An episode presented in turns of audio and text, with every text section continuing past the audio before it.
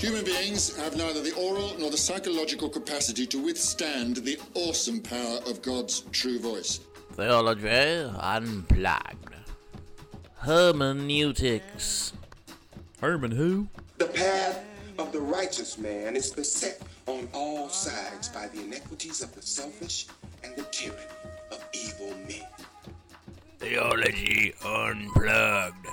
I mean, uh, if God is omniscient, if he knows everything, and he wouldn't be God if he didn't, then he must have known, even before the creation of the world, the names of those who will be saved. Theology Unplugged. Only let my errors be proven by Scripture. Theology Unplugged. Would you guys agree that Christianity is defined so much in its how we act, but we do have some definite theological markers? Theology Unplugged. Here we Huh? Welcome back. Welcome back to the program. Welcome back. This is Theology Unplugged, and I'm joined by Carrie Hunter and the about. philosopher resident, philosopher at large. Can we call you that? Yeah, the tea's in my lot. Can we call him Got him on the spot. the, the large Welcome philosopher or back. the philosopher at large? And we're The singing. large philosopher would be St. Thomas Aquinas. Yeah, the Yeah. big, the dumb ox. Yeah. That's what they called him. Uh, thank you for joining us. Thank you guys for being here. What are we talking about? My pleasure. Uh, we're wrapping up classical apologetics Yeah, because we we're on our about it. series. So the, the last one we Uh, just are- sort of Are briefly we on the discussed. critique of it yet? yeah, W- yeah. Well, we're actually going to go over those arguments, as I said in the last episode. Briefly. Briefly, give a, a couple of minutes to each argument, so uh, people can be a, at least fam- for those who aren't familiar already, they can understand what these arguments entail. Yeah. And then we're going to address the the sort of the weaknesses and the things we have to contend with Okay. when we employ those arguments. Mhm. So we said we said last time that uh, this emphasizes reason uh, as a voice everyone hears as a basic fundamental human thing revealed to all people. You we all reason, we can't help but do it. And because that is so, there is something that we share with all people, the capacity to see things. Not see things necessarily with our eyes, but with our mind's eye. To This grasp very good. I, this is this is like write this down, man. Yeah, yeah. This take, got- feel free to take notes. somewhere? Yeah, I have a script written on my inside of my eyelids. Oh, that's good. Anywho, So we'll start with cosmological, and the Uh, yeah. cosmological. So, so then these. So how? What do they look like? These are more logical arguments. So we said cosmological is one. what is Cosmos, it? What is that? Cosmos. This is the argument from the fact that anything exists at all, and so it any would look like any this. yeah, and the, anything. We would say it would say something like this, and this Aquinas states this very um, famously, and some, and ever since then, people have sort of been stating it his way. Anything that begins to exist must have a cause. Yeah. Anything that begins to exist, okay, and so That's you the put this in a chief claim right there, by the way. time claim. That's is, is the it not? big it- claim. It's not then the, anything that exists. No. must have a cause. It- That's- it's the assumption that's of how beginning to that's exist. how right? it well no it's not the assumption. now you have to clearly state it because that argument is defeated by a straw man of it which is often represented by richard Very dawkins as it was in But isn't isn't in the, the God argument delusion. anything that begins to exist called a variant of that called the kalam? well No. n- no Not necessarily. There's the different kalam ty- has so anything that begins to exist must have a cause, and this everyone would recognize. Otherwise, it brought itself into existence. That's not logically possible, or it just boing suddenly popped into existence. The universe is a thing that began to exist. Once upon a time, people didn't necessarily think so. So the medievals, like Aquinas, would have to make an argument that it did, because other people would say, "Well, the universe always was, and so therefore it's not a thing." Yeah. And incidentally, the reason we don't just say anything that exists needs a cause be- is is the very first question someone's going to ask you is, uh, so what caused God? Yeah, God exactly. exists. Yeah, yeah. So that's not the issue. Plus, logically, it's not it's not necessarily true that anything that exists, you know, has a cause. That we be, because anything we can imagine things like God, for example, Yeah. that didn't that didn't begin and therefore didn't need a cause. But everything that does begin needs a cause. The universe we now commonly easily say, and almost nobody will disagree with it, did begin to exist because along came, you know, Hubble and the telescope and all the modern stuff, and the Big Bang theory, which really helps this argument. which is interesting because most Christians that A I lot of Christians think the Big Bang is bad. The Big It is- Bang! It is anti-Christian. it- and and if if Aquinas could have looked down the quarters of time, and seen the that the Big Bang cosmology would take over and become the dominant, man, he would have stood up and applauded. Yeah. He would have given one big fat "I told you so" to Yeah. all those other medieval guys who were in the disputing sessions Yeah. with him when they made their long arguments. And the, incidentally, you know? all, some of these medieval medieval guys were actually Christians that were Oh, arguing. definitely. So I mean, it's not just all an of them were. inherently atheistic thing to suggest that the universe, no, he had it out with Um, other monks and Christian yes. believers that just didn't think his arguments because that's all were good there enough. were at that point, right. really. I mean, there And- were and some beforehand, it that, used to be at least before the Big Bang, a possibility was in the people's Yeah. minds that things just always existed in some sty- type Like of a set steady state. And I Yeah. think this kalam idea actually comes into play there because, and it's an Arabic word, uh, because the some of the um, early Islamic scholars who came into Spain, and they were they were mostly Spanish men who just basically were Converted to- co-opted, yeah, oh. and some of them came up with this idea. Again, they don't have telescopes, they don't have the Big Bang idea, they can't look into space, but they said that that they made a logical case for the universe having to have a beginning, which is a little fairly complex, but if, the summary of it is that um, if if the universe were infinite going into the past, you would have to transgress an infinite number of Yeah, moments. an you can't infinite transgress an infinite number. You The- cannot The, ca- present could never arrive. Yeah. Yeah. which is actually a super, super, super simple argument. It's like if I never started writing a book, could you ever get to page two? That's right. No, that's, That's it right. in a nutshell. It's That's just right. it's just so basic. How it's long such would a it simple take for a man to jump out of an infinitely deep hole? you Yeah, know? exactly. Exactly. You can't. So that's what they did there. So that's the Kalam idea. Obviously, I think the other one we mentioned, the design or teleology, much easier for us to at least grasp the idea. If a if a thing clearly shows evidence that it must have been designed, that is, it has um, adequately intricate parts designed for a purpose, Irreducibly complex Yeah, parts. so that it- Purpose, purpose is key. so that it seems pretty clear logically and intuitively that it, such a thing could not, would not, by blind and random processes, come together in order to accomplish that. And teleos in the teleological argument means the Yes, it's, end. a, it's a Greek word th- that's in the New Testament lots of times. yeah.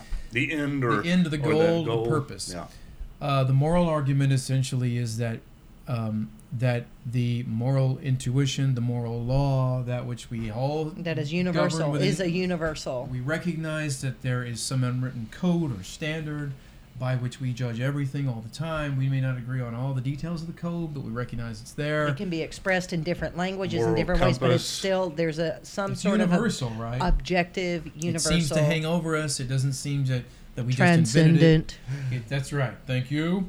And that's that's the argument. And so, well, it's a theistic argument because it, it, it beckons It- it for a uh, judge. and, a- and a personal someone who's personally engaged. That's and right. you said last time that this was your favorite. Why, why is that? I like it because I think it has immediate appeal and recognition. Because as soon, if you're talking about cosmological stuff and even the intricacies of design, some people kind of go, okay, maybe because it's not too practical. complicated They don't me," see it as practical. I'll have to read more on that. But when you appeal to the moral sense within people, they Get it? they immediately grasp it because they've been doing it all day today. You know, they've Yeah, been yeah. making these judgments all day. They've probably made a couple of them in the course of your conversation before you even got to this point. People are are hopelessly and incurably moral agents. They are always doing this. We so are moral when they agents. stop to think, wait a minute, why do I do that? It's like Lewis says in the very beginning of Mere Christianity. He says people are always saying this is right, this is wrong, that's fair, it's not fair. Little kids do it, everybody does it, and he just simply asks people, "Wh- Why? What do we mean when we say that? And what Yeah. do we what are we talking about?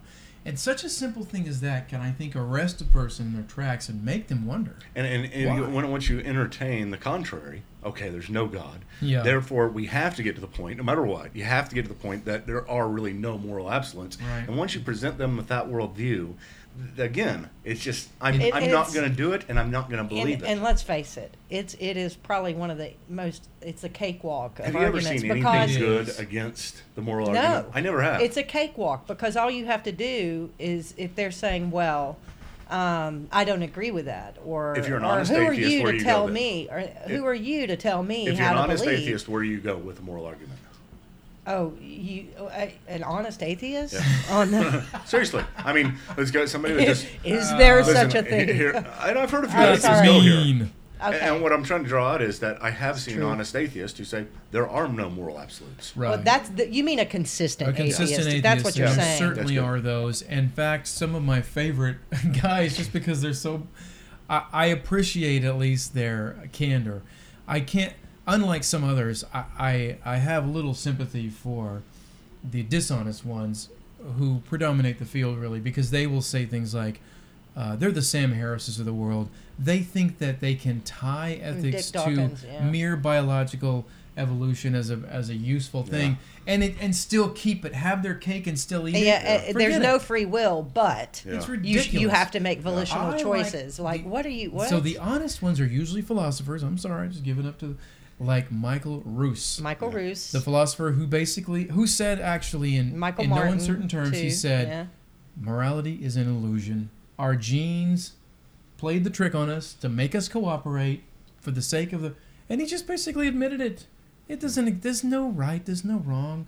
Now and any and then he went so far as to say but let's not let that out let's not let that word get out too Yeah, far yeah. because i really want people to still think Well, it's can real you imagine if Yeah, we don't want to live inside the Yeah. purge. Can you imagine You know, that we don't want that if, in a world where people actually were consistent with this? I mean, it'd just be a world like the animals, you know, It would be lions the, and pur- zebras the, the purge. Yeah. That like that. Think That's of that. why- you know, that's like the the everything purge has a purpose, but th- there's no other purpose right. to stay alive. Well, I'm saying the purge without a purge is just a free for all. You get Yeah. to go and you do. Well, remember the abolition of man, another one where Lewis really teased this out a lot, and in which he referred to the moral laws, the Tao, The to Tao, borrow the term. mhm.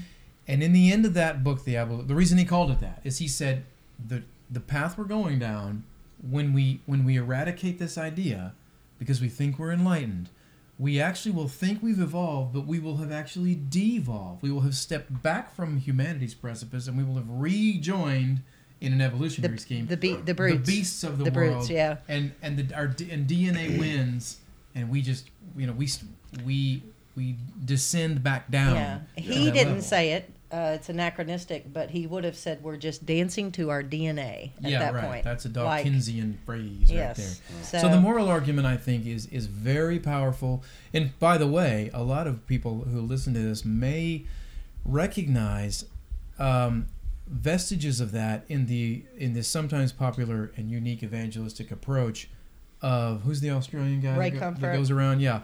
He, he goes around to public places with a bullhorn. Sometimes he's he's a real confrontational type guy. He's like old school street He's- evangelism. he. I gotta, Don't- I gotta give it to this, him. Don't let this taint your view of No, God's no, no, no, gospel. no. I no. got, I gotta hand it to him. He still does it old school. Like I goes out, to hits him the street. to the guts, but it takes, and he's usually pretty polite about it. But it sounds offensive to, to, to modern sensible ears, of course, because we're so tender. But what he does is he uses this moral thing. Hits his his his approach in going out to try to do this public evangelism is he just hits people straight up with the law. He beats them with it. He just goes, you know, you know. He's like, "Have you ever told a lie?" You know, that's when Right. with this Australian. You ever told a lie? You ever stolen anything? You ever been dishonest? You ever want to kill somebody? And then he's like, well, "Why did you do that?" Well, you were wrong, weren't you? I mean, That's not a knife. that's not a knife. It's a knife. Crikey! You're a sinner. Anyway, the two things I've got to repent. for. Anyway, so that's people may may have heard that and seen him, and and you're seeing at least some cousin to this classical approach, and he's not he's not formally making the moral argument, but he's using that um, concept that he knows will resonate. He knows people will recognize it. Uh, so I think anyway, maybe we've said enough about the moral argument. Mm-hmm. No, but I, it, that is that's one of the pervasive ones. Is, now, there, is there another one? Uh, well, there is the ontological argument, um, and I think the problem is is that brother. it is a little too um, what's the word obscure, esoteric maybe. and, it, it's and out something there. about the ontological argument always seems to strike people as a as some kind of logical trick. like it's a shell yeah. game. Like you're almost like you're playing cheating some sort. somehow. Yeah. And But- I, I felt like that too, but I've also felt like I'm just not quite quite smart enough to feel get it. all- You you know, feel kinda dirty but the thing is, I don't think it. it, really is uh, like the, like this uber intellectual argument. I know I that. think that's it's because you're smart. No, You're too Uh, smart. no, no, no, no. Okay, I think give- it's a what stri- is the argument? Let- Not for go you, ahead. brainiac. Clint, why don't you represent the So, our, argument? so let's go back to the Middle Ages, shall we? And this time we go back to Anse- Anselm, Anselm, right. who famously said, "Credo Ut intelligam. intellectum," that you guys are so fond of, of course. I Fetus believe- querens in electum is Augustine. Oh, right, Michael? What does he say? Uh, credo, credo and lectum is Anselm, credo ut intelligam. and then fetus. Fetus quaerens intellectum Yeah, is Anselm. Augustine. I mean, Gu- Augustine, you're right. Right. Yeah, because I had it on the wrong place because I used to have it above, right by Augustine. And I wrongly told you that it was both of them were Anselm, but only one of them was Anselm. So anyway, keep Go going, ahead. keep going. So Anselm, another mid, mid, medieval uh, feller, uh, sa makes this argument, um, and in his sort of maybe just bare bones version, it's it's all contingent on the very idea of God and what it entails. And, and notice it's all completely rational. Uh, you It could- is a completely You need rational no argument. specimens or, No. uh, to present. There are no physical properties it's to sort of, uh, observe. definitional almost. Yeah. And so what it says is that God, by definition, is a being greater than which none can be conceived. And so he starts saying, well, what would be the attributes of such a being greater than which you cannot Greatest- conceive? greatest greatest conceivable being. possible conceivable being. What would be those attributes? Well, they have to be infinitely great, infinitely powerful, infinitely wise. They have to have all the attributes in their maximal sense. for because, godness. Because if he's maximally perfect being. to, to fit the definition because if he's a little short on one of them then i suddenly can conceive of a greater being than him Right. so to be so then he says okay what about this attribute what about existence what if he has all of those qualities you mentioned about his greatness his goodness his kindness his, all the but not existence well now Then he's, he's no the longer greatest. the greatest then he, well, then he couldn't have One those that qualities. exists would be greater. now I can ex- I can conceive of one just like him, only one with existence, and he's greater. So the greatest possible being must be one that exists. So in a sense, it's like you're saying by definition he must exist. And now already people listening to that are going, Huh? "That's cool," but and, and you really have presented it well, exactly the way it's been presented to me for years and years. You It what? seems like you're cheating. And I'll do you a step further on that. I'll say that that that um, in order to even speak about anything, say like the flying spaghetti monster, for example, Mm-hmm. it doesn't exist. But in order to even conceive of it, there it has its components, the sum Mm-hmm. of the parts. You know what I'm saying? It has to, or the parts have to exist.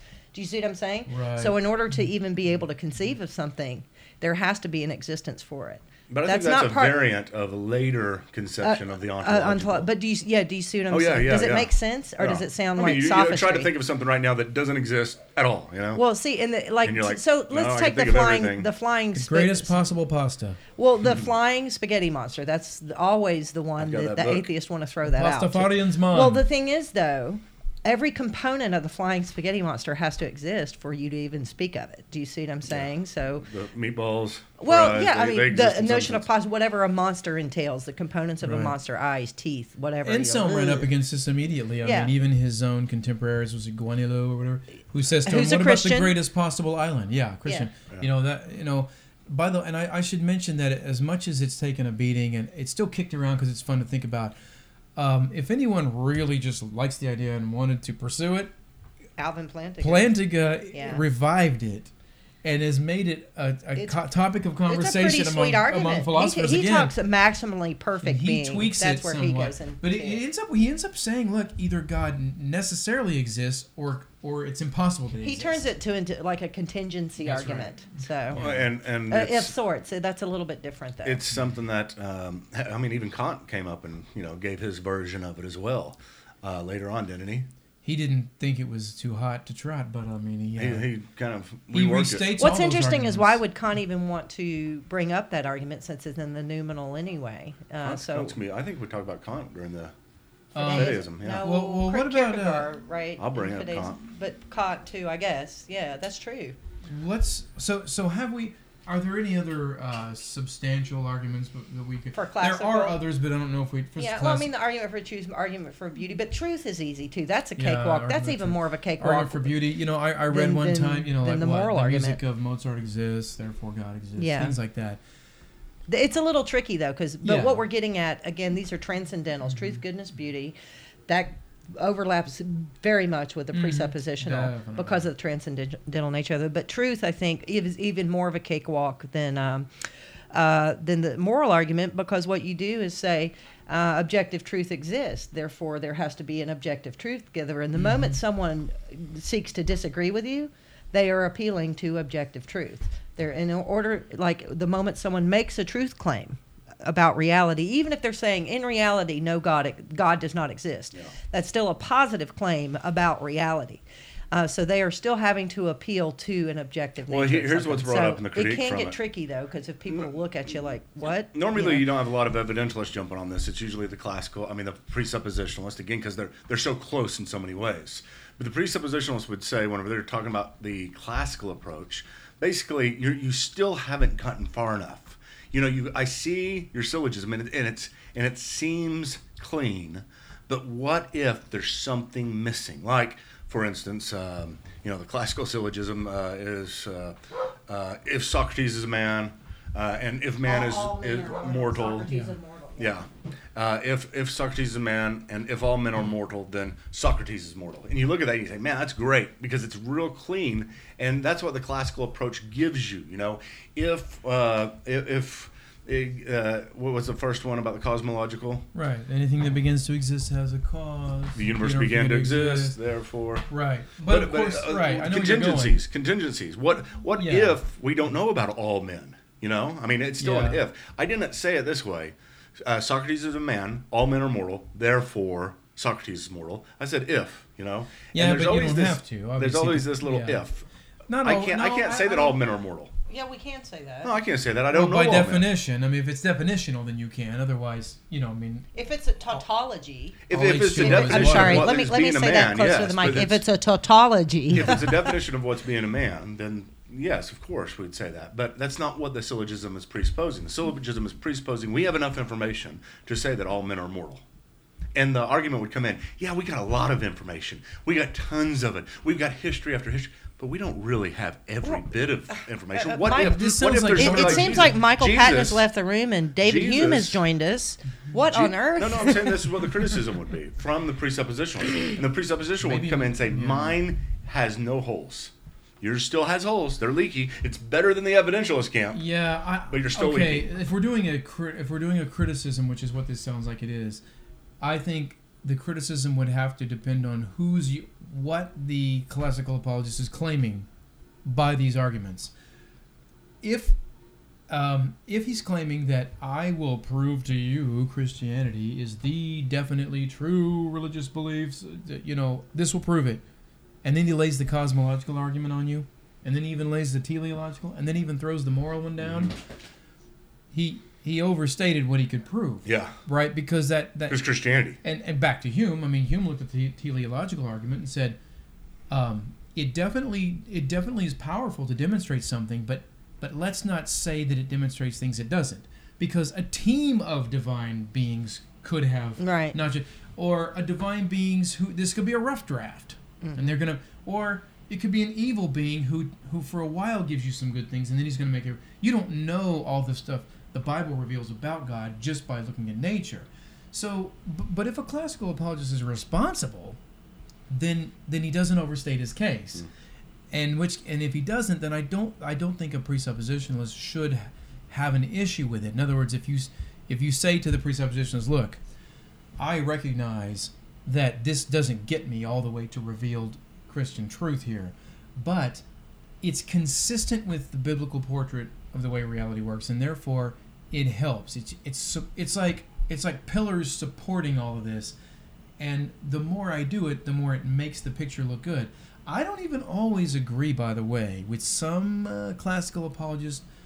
Sometimes I do think they'll overstate a little bit, or I think they'll say they'll think they accomplished more than they did. I don't know. Maybe I, I don't want to be a new nitpicky, but like sometimes I've heard some of them debate, and they'll be like, um, "When we know I'm going to make this case, and after that you'll have to admit there's a God."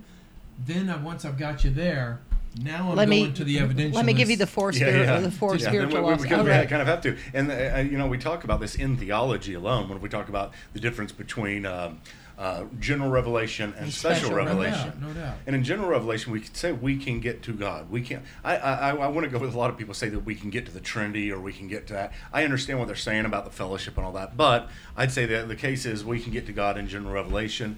We could probably even get to a good God in general revelation, even though there's so many bad things. But that's about as far as you can get, right? Yeah. And then you have to have something else that comes in and gives substantial uh, reason for us Well- to, to say this is the God we're looking But at. I I think you know the more I think about this, and the long, the long, the more the interest that I've had in apologetics for now for over twenty, almost twenty five years, and theology of the past 15, 10 years.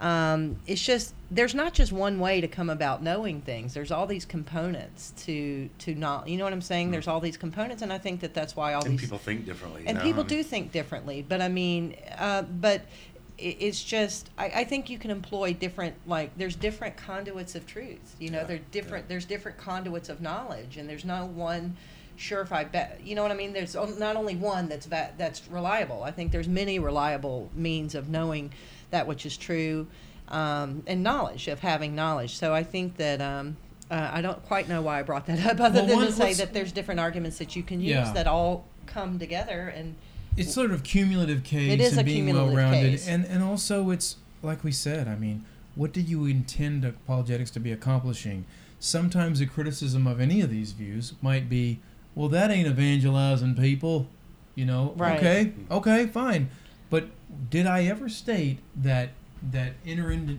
entering into these discussions thinking about these things even talking to people about them that ever did i ever say that that by doing so that's evangelism i'm well, let me no, ask I you didn't this. say I do was. have one something I want to Although say it though aids it to that, and it, then you it aids it and supports it. I think, and ha- and shoot, I mean, we're, we're all doing something with our free time. What we read and talk about. You're ta- you only talk about hockey and watch The Bachelor. How's that helping? Anything? Right.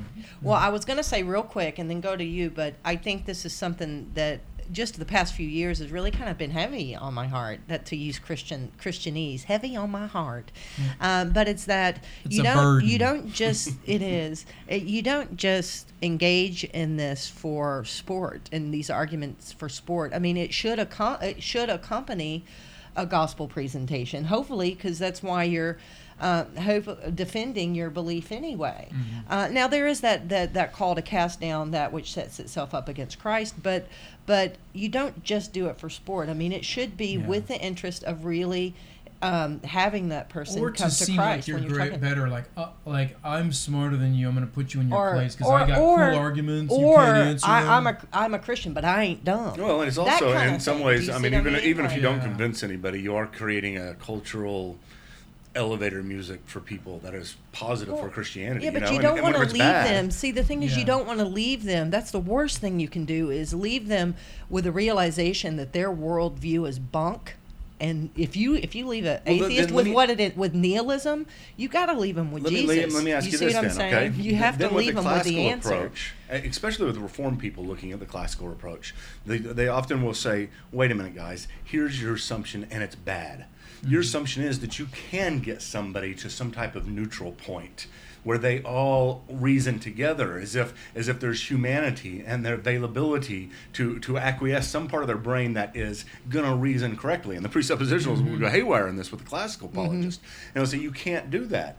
It is, I mean, you you can't lead them. So the Holy Spirit doesn't come in and lead Yeah. slowly. At least that's what they would say. Well, and we should we should admit that while there may be a minority, there have been some there have been those convinced by all these methods. Sometimes famously so, even with like uh, evidentialism has its Anthony- has its Simon Greenleafs of the world, lawyers, people who studied and found and were compelled. And obviously, um, the classical approach has had. I mean, even Lewis himself Was um, and and just and remember Antony Flew, who we mentioned, who who sat under Lewis when he was a kid, but was a lifelong Oxford atheist, and later in life with the Gary power Habermas, of uh, uh, his friendship with, Gary, yeah. And you know Habermas, I think would be the first to say, uh, with all of his colleagues at Liberty, I know those guys how they they're, they're cumulative case guys. They don't they don't put all their eggs somewhere In and one then basket, say yeah. this will get the job done. Yeah. But but they're trying to maintain a climate in which obstacles don't don't allow people to be barred or to confuse them. Um, and and you know, I, we don't want to be. I got to give an example. There was a guy I, I heard a debate one time. When I lived in Utah, we'd have these debates with more. There'd be debates, public debates with Mormons. So the worst thing I ever heard it was a terrible example of this logical thing. A guy who had gone to Notre Dame, had studied under Plantinga, but he was raised Mormon. Well, now he's a philosopher. He's teaching at this community college. Totally analytical philosopher all the way. But he's raised Mormon, so he's going to defend it, even though I'd say he was the most liberal, weird kind of thinking Mormon. Mhm. But anyway, so he goes into this debate. Well, who was he debating? Well, he's debating James White, apologist out of Phoenix, Arizona. One of the best debaters on planet Earth. I mean, the guy comes loaded for bear, ready to rock and roll, and Mormonism's easy enough to, to It's- trounce on anyway. fish so in a barrel, He, yeah. he, ju- he just got, goes Mike Tyson on these fools. anyway, so he goes into the he goes in there. He drops it like like drops the hammer on Mormonism. This guy gets up, and again, he's an analytical philosopher. He throws down overhead slides of a long, copious, complicated argument with symbolic logic. Oh my lord! and I'm doing my best to follow it. I'm like, okay, okay, what's he saying? And I'm not so sure what the argument. But he switches slides, and and the and I required people in my class. I was I started teaching there, and I required them to go like for extra credit or whatever for To the figure that out, yeah. No, I was like, go to this debate. I thought this would be great. Okay. Well, so many of the Mormons that went to the debate, these students, they said, well, I was just so disappointed in, in the guy that was supposed to be representing Mormon for because I didn't know I don't know what he was talking about. I didn't understand a word of it. It sounded like a bunch of philosophical mumbo jumbo.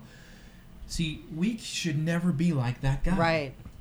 A Christian could be like that, couldn't he? Oh, we easily could You could be, roll yeah. in there and just start talking all the Fancy smancy. Yeah, steamrolling people and stuff, uh, you know, which you don't really quite understand. I mean, if you're going to teach it well, that's whenever you understand it the best. And usually, whenever you don't teach well, you don't have it situated in your own, mind. But if you if you well. understand it, you'll be able to understand it to say and then translate. Say translate if you're go- if you're going to go in that direction of using those technical terms. But uh, I think that's what you're getting at Yeah. is that it, it, it because there's no point then at that. be if like you- Lewis, if- who can ta- who can be an Oxford that, mind that shell off and the top take it to the commoner, right. so that they can go, "Hey, wait, I see that. I see- I see it." And that's another thing too with apologetics.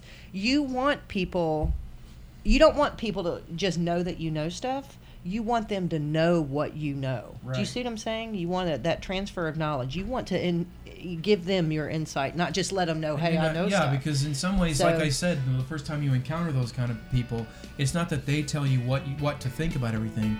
They tell you how to start thinking, and you'll start thinking different. You'll become a critically minded person. and that's important. after that, and that changes your life That's life. part of the greatest commandment to love the Lord God with all your heart, soul, and mind. Thanks for listening.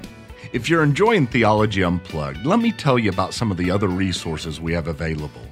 Visit us online at credohouse.org and browse over 2,000 articles on everything from the Crusades to gay marriage. Sign up for email updates and get the latest news, event announcements, and special deals before anyone else. Connect with us on social media. Just search Credo House on Twitter and Facebook.